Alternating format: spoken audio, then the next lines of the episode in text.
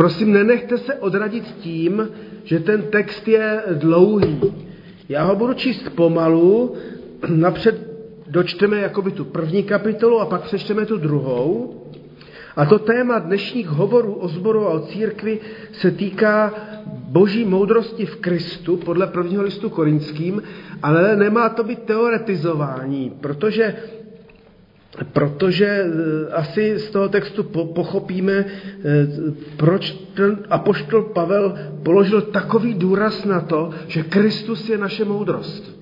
Takže dobře čtěme, dobře čtěme. Slovo o kříži je bláznovství těm, kdo jsou na cestě k záhubě. Nám, kteří jdeme ke spáse, je mocí Boží. Je psáno, zahubím moudrost moudrých a rozumnost rozumných zavrhnu. Kde jsou učenci, kde znalci, kde řečníci tohoto věku? Neučinil Bůh moudrost světa bláznovstvím? Protože svět svou moudrostí nepoznal Boha v jeho moudrém díle, zalíbilo se Bohu spasit ty, kteří věří bláznovskou zvěstí. Rozumějme v Krista ukřižovaného a vzkříšeného. Židé žádají zázračná znamení. Řekové vyhledávají moudrost. Ale my kážeme Krista ukřižovaného. Pro Židy je to kámen úrazu, tedy pohoršení, pro ostatní bláznovství. Ale pro povolané, jak pro Židy, tak pro řeky, je Kristus boží moc a boží moudrost. Neboť bláznovství boží je moudřejší než lidé a slabost boží je silnější než lidé. Pohleďte, bratři a sestry, koho si Bůh povolává. Není mezi vámi mnoho moudrých podle lidského soudu, ani mnoho mocných, ani mnoho urozených. Ale co je světu bláznovstvím, to vyvolil Bůh, aby zahanbil moudré. A co je slabé, vyvolil Bůh, aby zahanbil silné. A neurozené v očích světa a opovržené Bůh vyvolil, ano, vyvolil to, co není, aby to, co jest, obrátil v nic. Aby se tak žádný člověk nemohl vychloubat před Bohem. Vy však jste z boží moci v Kristu Ježíši. On se nám stal moudrostí od Boha, spravedlností, posvěcením a vykoupením. Jak je psáno, kdo se chlubí, ať se chlubí v pánu. Tak tak skončila ta první kapitola tím krásným dvojverším, třicátým. Když jsme v Kristu Ježíši, tak o nás totiž platí, že, že, že On je naší moudrostí, od Boha spravedlností, posvěcením a vykoupením. Kristus je naše moudrost. Tak, než si přečteme tu druhou kapitolu, tak si zaspívejme, abychom nestratili eh, eh, nějakou... V té první kapitole jsme četli, eh, že Pavel chce znát Krista ukřižovaného, to je jeho moudrost a ta druhá, druhá kapitola to doplňuje. A je to zajímavé. Ani já, bratři, dodejme sestry, když jsem přišel k vám, nepřišel jsem vám hlásat boží tajemství nadnesenými slovy nebo moudrostí lidskou. Rozhodl jsem se totiž, že mezi vámi nebudu znát nic než Ježíše Krista, a to Krista ukřižovaného. Přišel jsem k vám sláb s velkou bázní a chvěním. Má řeč a mé kázání se neopírali o vemlouvavá slova lidské moudrosti, ale prokazovali se duchem a mocí, aby se tak vaše víra nezakládala na moudrosti lidské, ale na moci Boží. Moudrosti si se učíme, ale jenom ty, kteří jsou dospělí ve víře. Ne ovšem moudrosti tohoto věku, či vládců tohoto věku spějících k záhubě, nejbrž moudrosti Boží, skryté v tajemství, kterou Bůh od věčnosti určil pro naše oslavení. Tu moudrost nikdo z vládců tohoto věku nepoznal, neboť kdyby ji byli poznali, nebyli by ukřižovali pána slávy. Ale jak je psáno, co oko nevidělo a ucho neslyšelo, co ani člověku na mysl nepřišlo, připravil Bůh těm, kdo ho milují. Nám však to Bůh zjevil skrze ducha. Duch totiž zkoumá všechno i hlubiny boží. Neboť kdo z lidí zná, co je v člověku, než jeho vlastní duch? Právě tak nikdo nepoznal, co je v Bohu, než duch Boží. My jsme však nepřijali ducha světa, ale ducha, který je z Boha, abychom poznali, co nám Bůh daroval. O tom i mluvíme ne tak, jak nás naučila lidská moudrost, ale jak nás naučil duch a duchovní věci vykládáme slovy ducha. Přirozený člověk nemůže přijmout věci Božího ducha, jsou mu bláznovstvím a nemůže je chápat, protože se dají posoudit jen duchem. Člověk obdařený duchem je schopen posoudit všechno, ale sám nemůže být nikým správně posouzen. Vždyť kdo poznal mysl páně a kdo ho bude poučovat? My však mysl Kristovu máme. A právě tímto posledním veršem chci začít naší diskuzi. My však mysl Kristovu máme. Zkuste se oprostit od toho klepání, s tím nic nenaděláme. Vydržte. My však mysl Kristovu máme. To je totiž strašně důležitý verš i svědectví apoštola Pavla. Samozřejmě, že máme každý svoje vlastní myšlení na základě vlastních zkušeností a, a vzdělání a inteligence, ale o tom to není. Jde o to mít mysl Kristovu. To znamená smýšlet po způsobu Ježíše Krista. A když smýšlet, tak pak jednat. Slovo, řecké slovo nous znamená mysl, nebo také rozum, a ten rozum je, tím je vyjádřena vnitřní stránka věci. To znamená, že naše víra, když říkáme, že a přiznáváme se k apoštolu Pavlovi, my pak mysl Kristovu máme, tak tím chceme říci ano, náš vnitřní člověk je zbudován Ježíšem Kristem. To znamená, naše křesťanství, naše víra to není žádná povrchní věc, Není to o tom, že e, si splníme nějaké vnější povinnosti, v neděli přijdeme povinně do kostela, ráno si třeba povinně přečteme z Bible a pomodlíme se odčenáš, ale že se to dotýká našeho nitra, hloubky. To slovo nus znamená myšlení také jako souhrn celého duchovního a mravního života.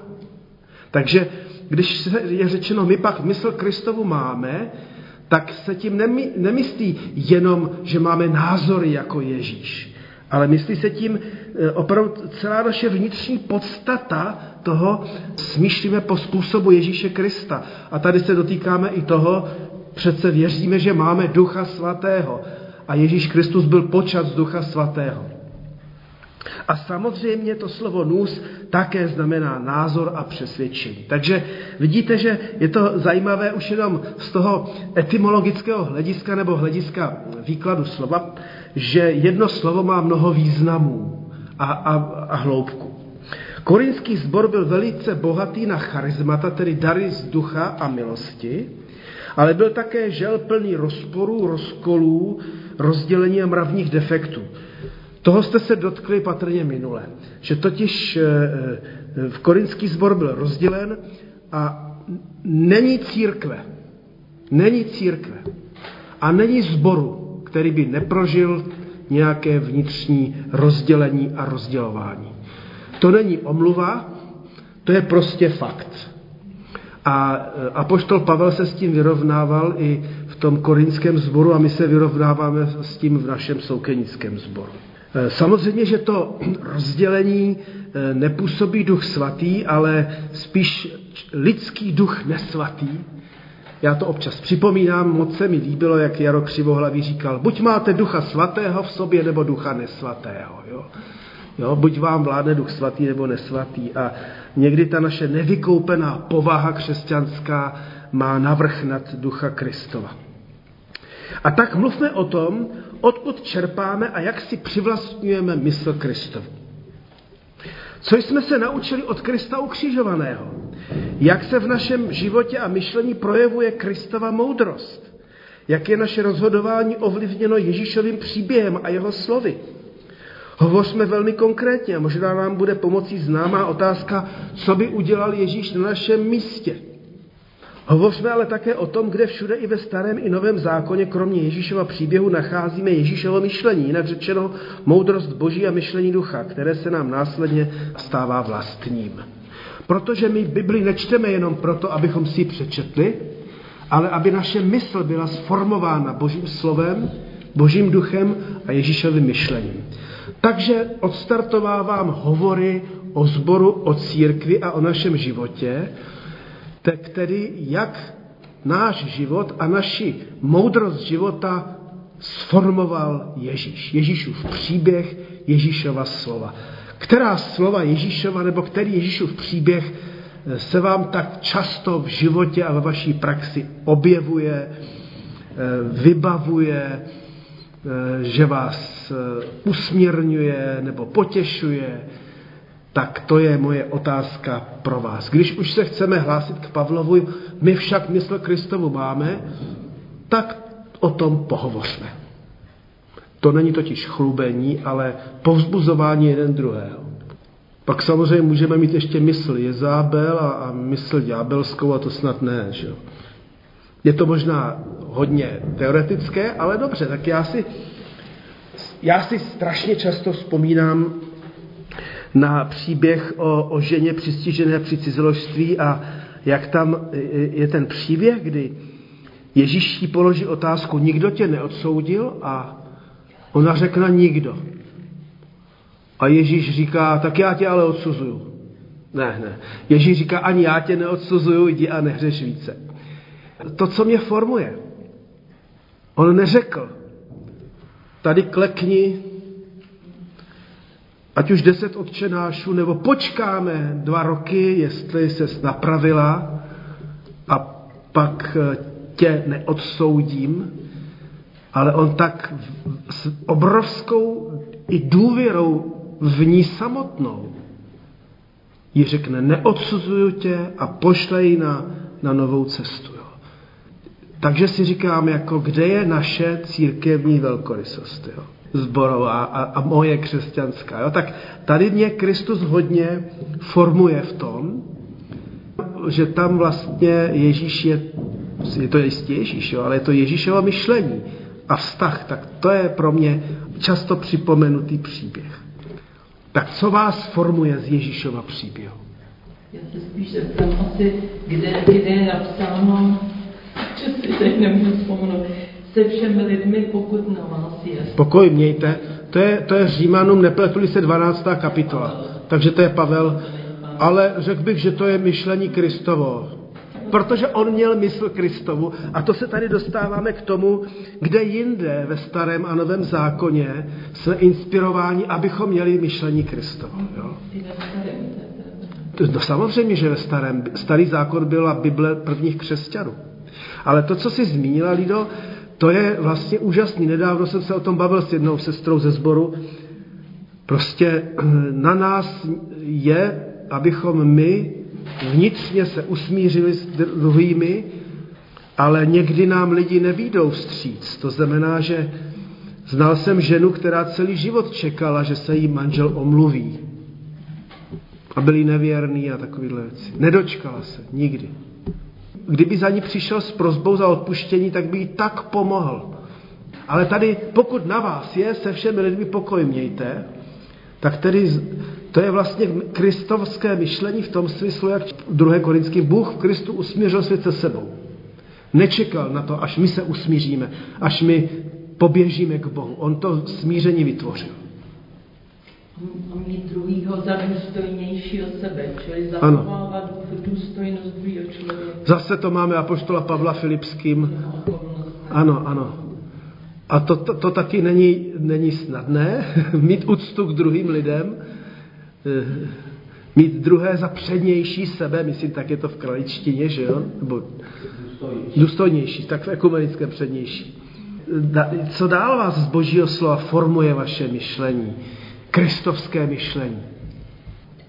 No mě, mě třeba, mm, mě opravdu jako e, vlastně znovu tak velmi se dotýká ten Kristus ukřižovaný mezi dvěma lotry, kdy jeden lotr, ne podle všech evangelií, ale myslím u Lukáše tak je, jeden lotr e, projeví určitý způsob pokání, vzpomeň si na mě, ne, taky tam není vysmahnutý jak nějaká speciální prozba za odpuštění všech těch hříchů a, a asi to byl vrah taky, jo?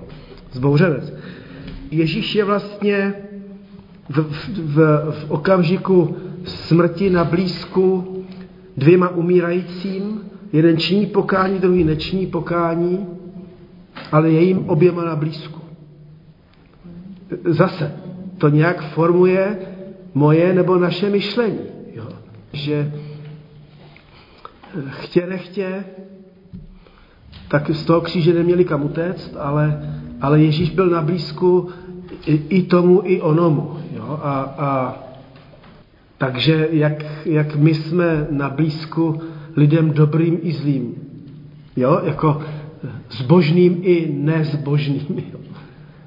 Pravověrným i, i nepravověrným. Jo? A taky to, to nějak formuje moje myšlení, když přemýšlím o Kristu. Když přemýšlíte o Pánu Ježíši, co se vám vybaví jako tak podstatného teda? Já to z vás dostanu dneska. Jako. tak Mílo, jsi na řadě. Z besídky to znáš všecko. Když člověk se podívá na život Pána Ježíše, tak samozřejmě máme, teda aspoň já mám hodně to, co mi jako chybí. No ale, ale eh, teď se neptám, co ti chybí, ale co tě inspiruje na něm, co tě jako formuje, ne? Přece, když jsme kristovci, tak jako jsme Ježíšovci, že jo?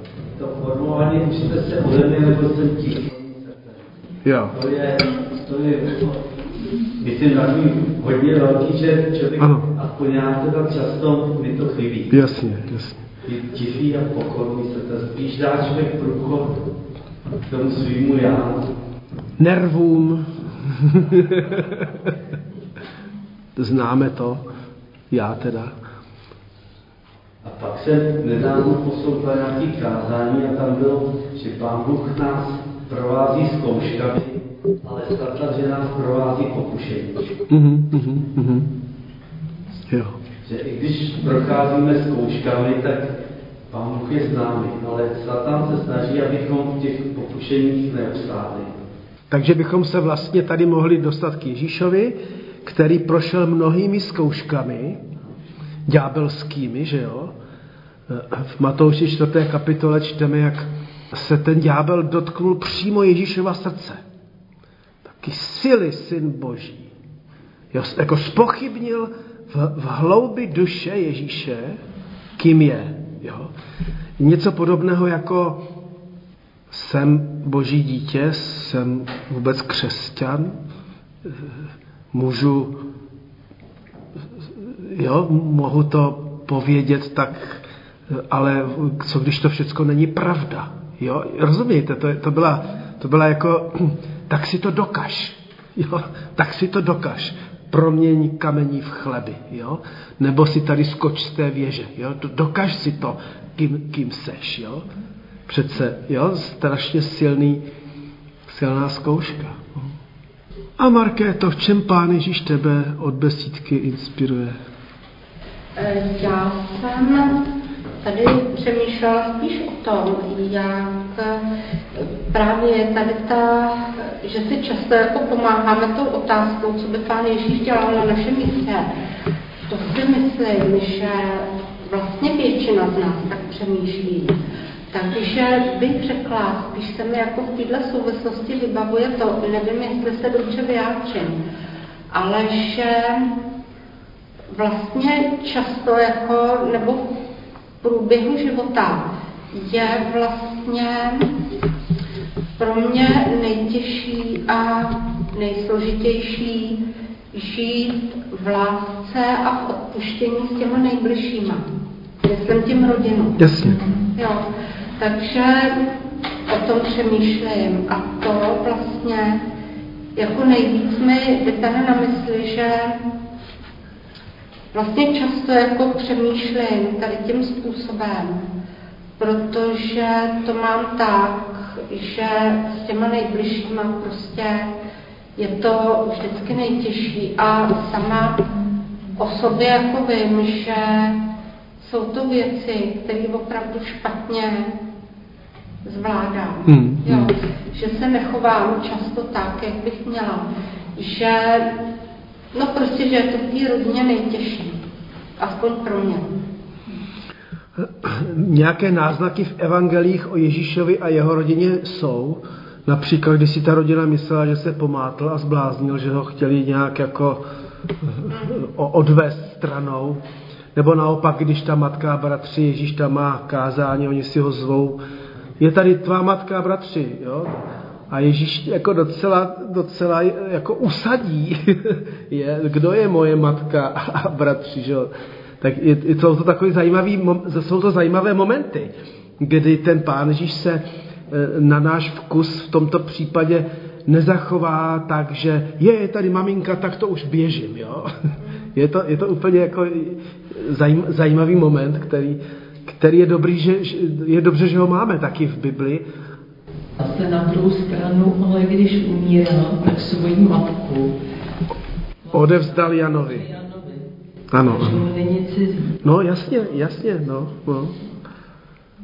Jo, tak to jsou takové jenom útržky, že jo, z toho, ale, ale když zmínila, jsou to hovory o, o církvi a o zboru, že jo, tak tím, že jsme si i ve sboru blízko, tak to ani ve sboru logicky tím pádem nemůžeme mít jednoduché sami se sebou, jo?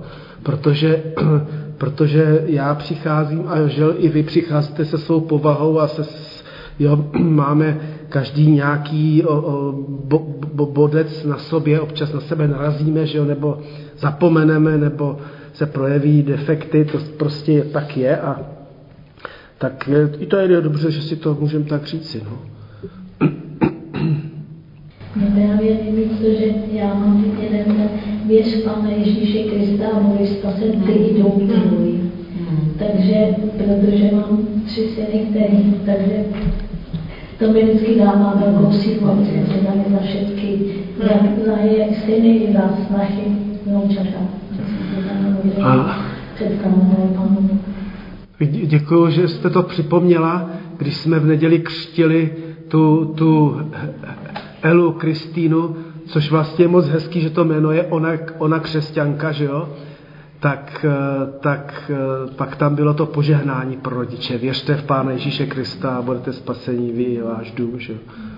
Velké zaslíbení. A ve starém zákoně, kde, kde vás inspiruje kristovské myšlení? To vás neskouším, to jenom se, po, se vzájemně se povzbuzujme. U mě je to Mojžíš za prvé, který nabízí sám svůj život za spásu celého Izraele. Jo? To, je, to je najednou nepředstavitelná modlitba. Raději zahub mě, než aby zahubil je.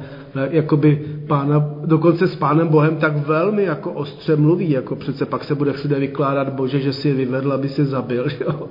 Takže, a to je, ten Josefův příběh je, je inspirativní určitě v tom, jak On to prožívá i emočně, jak občas odejde, aby plakal, aby ho neviděli. To, to jsou mozeské momenty. A zároveň, jak, jak si sám vybojovává to, to smíření. Že to není hned na lusknutí palcem, ale prsty, ale že, že jako i ty bratry přivádí k tomu, aby teda se společně smířili. Jo. To, je, to je vlastně hodně, hodně zajímavý taky. No. Tady bychom mohli se vrátit k tomu, jak se říkala, pokud na vás jest. A ten Josef jakoby udělal eh, maximum, co, co mohl, a bylo to někdy i docela ostrý. Jo, jak tam nechal ten pohár v tom Benjaminově pytli, že jo, nebo pak, pak toho Judu tam nechal eh, zavřenýho, že jo, takže, takže jako bylo to, bylo to vlastně ostrý, ale dělal to proto, proto nějaké smíření že tak jako my toužíme, aby druhým lidem se taky jako v hlavě roz, rozjasnilo a, a došli k tomu ježíšovskému myšlení. No. E, ono to dneska skoro vypadá jako, jako nedělní škola, ale ona to je nedělní škola, jo, besídka, protože o to vlastně jde, abychom v sobě měli, e, když Pavel řekne, my však mysl Kristovu máme, No to je obrovské vítězství pro celý náš život, pro všechny ty vztahy e, pokorný a tichý, když najednou nám někdo šlápne na kuří oko i nám kazatelům teďka něco skritizuje, ta, taky jsem jenom člověk, že jo, tak najednou, jo, a tak on ten Kristův více než příklad je, je strašně nosný. No. Tak na co jsi vzpomněl, bratře? Jo? No. No mě to dělá strašný problémy, protože eh, když tak potom přemýšlím a čtu takhle ten, ty nový zákony na ty skutky a tak dále, tak nevím, jestli mám tu mysl, o který se tady mluví. Protože vím, že celý život jsem se tak podle toho nechoval, podle těch jeho skutků a tak. Čili je to pro mě dost veliký takový dilema. A nebo výzva? A nebo výzva, no. Jak se to dá říct? Jo, no, je to zajímavé, jak ten apoštol sebevědomě řekne, my však mysl Kristovu máme, ale on to říká v souvislosti s tím, že se neopírá o tu moudrost lidskou a o, svá, o své e, řečnické umění, ale že káže Ježíše ukřižovaného, což je pro některé prostě skandál a pro druhé to je prostě blbost doslova, že jo? Ale on jako vidí v Ježíši je vlastně hlubi, hlubina boží moudrosti. Takže tam jde ještě víc než jenom o to, jak my zvládáme život, ale že jsme sformovaní tím, že Bůh je Bohem obětujícím se pro druhé že jo? a trpícím pro druhé, kterému to není zatěžko a mě, mě to hrozně oslovuje, když si vlastně uvědomím, možná to znáte, takové ty někdy rodinné výčitky, jak to někdy bývá. Já jsem pro tebe udělal, udělala tohle, že jo? A ty, jo? Ale tohle o Ježíši nikdy nečteme. Já jsem se za vás obětoval, na kříži jsem, co jsem vytrpěl, a vy vůči mě. Jo, jako já si nespomenu na nějakou takovou výtku Ježíšovu, jo? Že, že, ta, že ta jeho oběť je prostě dar, který on neodvolal, a čeká, že nám to dojde a bude mít mysl Kristovu a přijmeme to. A, tak, tak. Dobrá, děkuji, že jsem mohl si s váma o tom popovídat a, a myslím, že nás to jako může formovat taky, že jo? Tak. Samozřejmě, že člověk se e, nerodí moudrým ani vzdělaným, Eh, vzdělaným se stane, když to nějak nastuduje a načte a, a, a tak dále, ale moud, k moudrosti se člověk musí prožít, prožít a probolet i svými chybami a, a zkušenostmi. Eh, tady ovšem, že je to slovo Sofia, moudrost, ne filosofia, ale Sofia, pouze moudrost. A apoštol Pavel teda tady říká, mluví o boží moudrosti, která je v Kristu Ježíši. To je vlastně úžasný. Na člověku Kristu Ježíši můžeme poznávat boží moudrost. Jo? To znamená, eh, ne na, já to takhle řeknu, neuchopitelném duchu svatém, který vane jak chce, ani ne na neviditelném hospodinu stvořiteli, který nás přesahuje, ale na Ježíši, eh, skutečném člověku a skutečném Bohu, můžeme, a duch svatý nás vede právě ke Kristu, k Ježíši a k tomu nás směřuje. Pro apoštola Pavla byla boží moudrost obsažena i kom, či komprimována, tedy stlačena, nebo konvergovala, zbíhala se ve větě, ale my kážeme Krista ukřižovaného. To stojí za vaši soukromou domácí meditaci. Abyste si to doma promysleli. Jo? My kážeme Krista ukřižovaného. A tam, já jsem to trošku rozdělil, tam je slovo ale. A to vyjadřuje určitý protiklad a vymezení se oproti jiným filozofiím, jiným moudrostem, jiné teologii, náboženským směrům, nežli teologii kříže. My kážeme Krista ukřižovaného.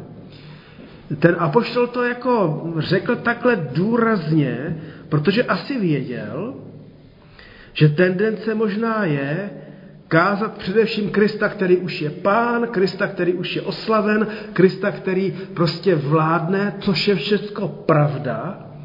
A to nepopíráme, naopak se z toho radujeme, ale pokud bychom měli chtít vyjádřit to, to zrnko nejzrnkovatější, co je to křesťanská zvěst a, křes, a boží moudrost, tak je, tak je to, to ta pohoršující zvěst, my kážeme Krista ukřižovaného.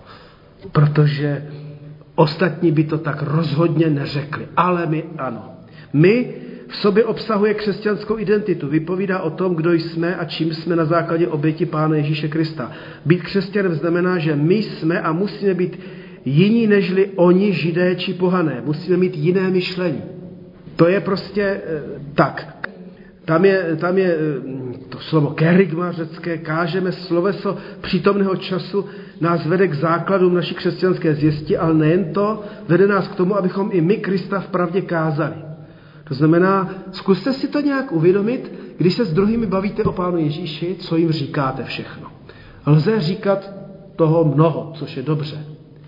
Ale pokud bychom měli říct to nejdůležitější o Pánu Ježíši Kristu, tak i my, nebo ale my kážeme Krista ukřižovaného.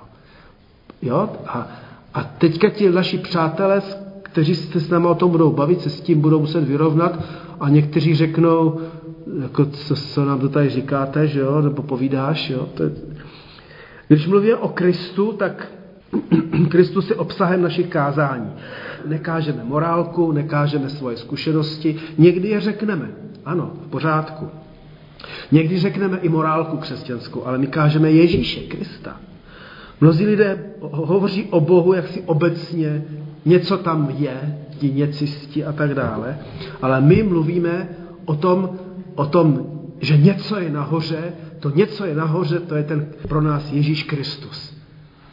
A světe div se, který byl zabit a popraven na kříži. Tak to je prostě síla. Jo? Tedy ukřižovaného. Musíme domýšlet utrpení a smrt Božího syna na kříži a pak tím pádem i smysl našeho utrpení. No ale lidé však hledají a žádají jinou moudrost, říká apoštol Pavel. A to je, to je konflikt, ve kterém i my budeme. Židé žádají zázračná znamení. Někdy i dneska křesťané chtějí, ať se teda prokáže křesťanství nějakými divy a zázraky, pak uvěříme, nebo tak. Řekové, tedy i římané a jiní filozofové, vyhledávají moudrost, tu filozofiu, ale my kážeme ukřižovaného Krista. Tam jsem dal té řečtině, jak to je. Následuje ovšem dovětek jako komentář. Pro Židy je to kámen úrazu, tedy teologický důvod k, ne, k, nevě, k nevíře. Prostě mluvit o Ježíši Kristu dodnes i s našimi staršími bratry ve víře je problém. Jo? Mesiáš, aby byl trpící a ukřižovaný, a zrovna ten Ježíš. Pro ostatní, tedy pro ty řeky, to bláznosti, iracionální nesmysl a tedy opět důvod k nevíře. Ale Pavel říká pro povolané, to znamená pro lidi, kterým to nějak došlo.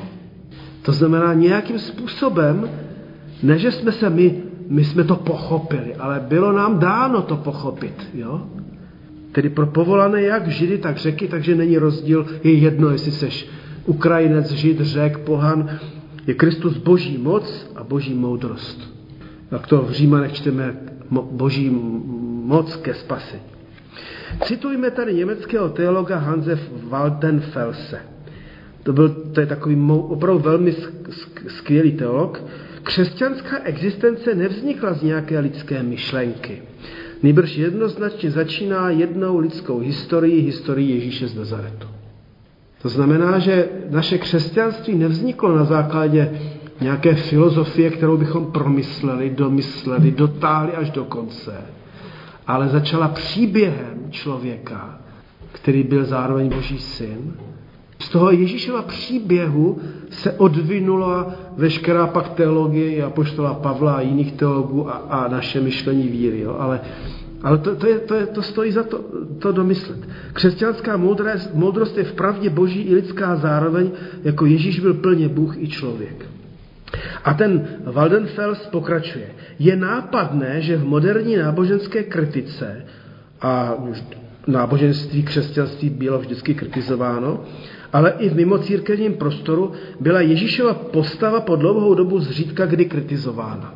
Toho si ten Waldenfels všimnul, že Eh, křesťanství bylo kritizované, jak jsme se chovali, křižácké války a, a inkvizice a já nevím, co všecko, um, takový, nějaké bigotní lpění na nějakých církevních zásadách a tak dál, ale, ale on říká, ale Ježíš nebyl tak často kritizovaný. Přece jenom tady, ten jeho příběh inspiroval nebo zaujal, zaujal i, i, i lidi mimo, mimo církev, že měl respekt. I ti popírali jeho božství, viděli v Ježíši z Nazareta normativní, exemplární postavu, kterou je vhodné napodobovat. Jo?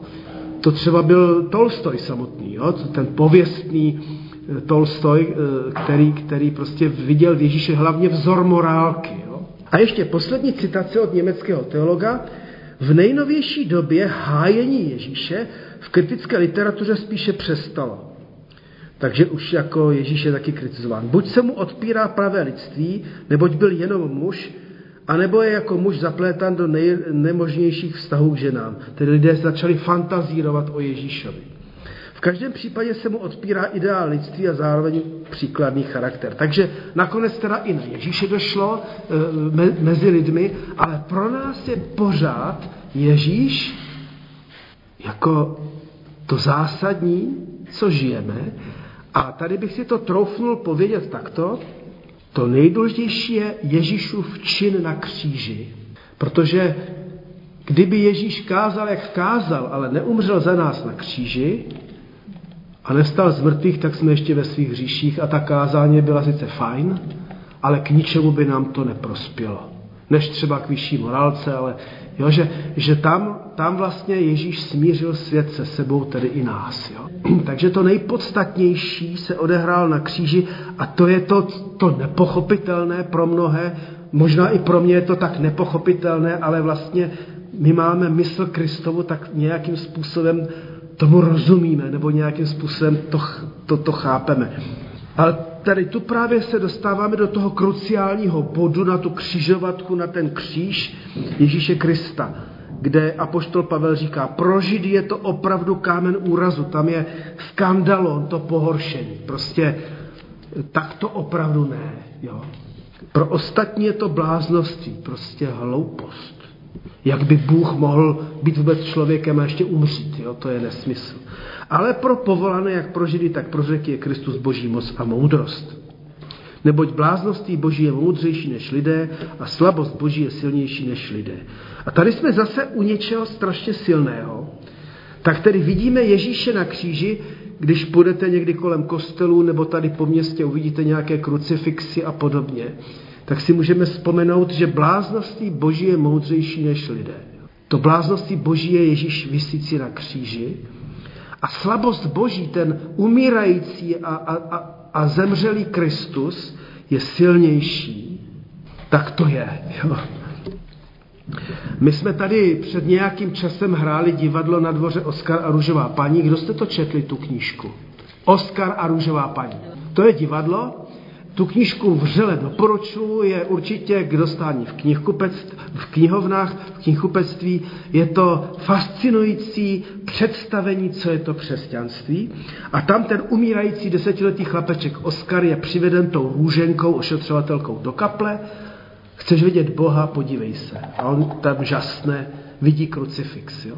Bláznoství boží a zároveň moudrost boží. Jo? To je, to je nejryzejší i podle mě v literatuře představené křesťanství. Jo? Tváří v tvář smrti umírajícího dítěte a, a, a, a, a tak dál, zoufalých rodičů a, a, a podobně. Jenomže i nám, křesťanům, se boží moudrost v ukřižovaného mesia a ukřižovaný mesiáš, tam nepatří eh, v, ale a ukřižovaný mesiáš ztrácí. Český teolog Hromádka napsal, dovedeme si kříž přišpendlit na prsa, zavěsit na stěnu, postavit na rozcestí, abychom si pod jeho firmou udělali pobožně, co se nám zlíbí, ale právě kříž, toto znamení potupy a porážky, přináší nám radostné poselství o slávě, moci a lásce Boží. Kardinál Raniero Cantalemessa, úžasný teolog, italský, to vyjádřil takto. Eh, pardon, Kantalamesa říká, řekové to je, to je eh, učenci filozofé, teologové hledají moudrost, židé to je zbožní věřící hledají znamení uskuteční účinnosti výsledku. Ale církev ne, nadále hlásá Krista ukřižovaného, boží moc a boží moudrost. A pardon, já jsem přeskočil, ale nám křesťanům se to taky zvrtlo. Jo? A proto cituju to Hellera, že si musíme se zahambením přiznat, že v nás připomínka Kristova kříže ne, už nevyvolává úděs ani úžas, Otupěli jsme, je nám to jaksi přirozené, že Ježíš visí na kříži, jako by mu ten kříž slušel. Jaký div, že nás taková lhostejnost činí nevěrohodnými a prázdnými v očích ostatních kolem nás, kteří které ještě pohled na lidské utrpení svírá a děsí. I zde jsou zase mnozí synové světa dál než synové světla. A občas při večeři páně, než je večeře páně, tak čtu z prvního listu korinským tento text. Není mezi nám, vámi mnoho moudrých podle lidského soudu, ani mnoho mocných, ani mnoho urozených. Ale co je světu bláznovstvím, to vyvolil Bůh, aby byl moudré, a co je slabé, vyvolil Bůh, aby byl silné, neurozené, v očích světa, opovržené. Bůh vyvolil, ano, vyvolil to, co není, aby to, co jest, obrátil v nic. Aby se tak žádný člověk nemohl vychloubat před Bohem. A tady mám takovou zkušenost, že jsem ještě na Smíchově toto taky čítal před večeří páně a pak jsem dostal dopis, takový jako vyčítavý, že to ale lidi ponižuje takový text, že přece mezi námi je hodně vzdělaných, moudrých, inteligentních a tak dál. Tak to mě jako zaujalo, že vlastně tu moudrost boží nechtěli pochopit. Jo. A já, protože to byl anonym, tak, tak vlastně dodnes nevím, kdo to byl. Jo ale e, myslím si, že nás to naopak neponižuje, ale že nás to vlastně uvádí do reality. Co na tom, že zrovna nejsem nějaký hrdina, nebo že nejsem nějaký vědec, nebo že nejsem kdo ví jaký myslitel, ale přece my mysl Kristovu máme. Jo? Jo? A, a to je ne proto, že jsme to domysleli, jo? že jsme to my vykonstruovali, ale že jsme sformovaní Ježíšovým myšlením. Takže na závěr tady mám zrovna ten text, který už jsme četli. Vy však jste z boží moci v Kristu Ježíši. On se nám stal moudrostí od Boha, spravedlností, posvěcením a vykoupením, jak je psáno, kdo se chlubí, ať se chlubí v pánu. Takže Ježíš se nám stal moudrostí, tak to nám přeju všem, ať to tak je až do posledních dnů. Amen.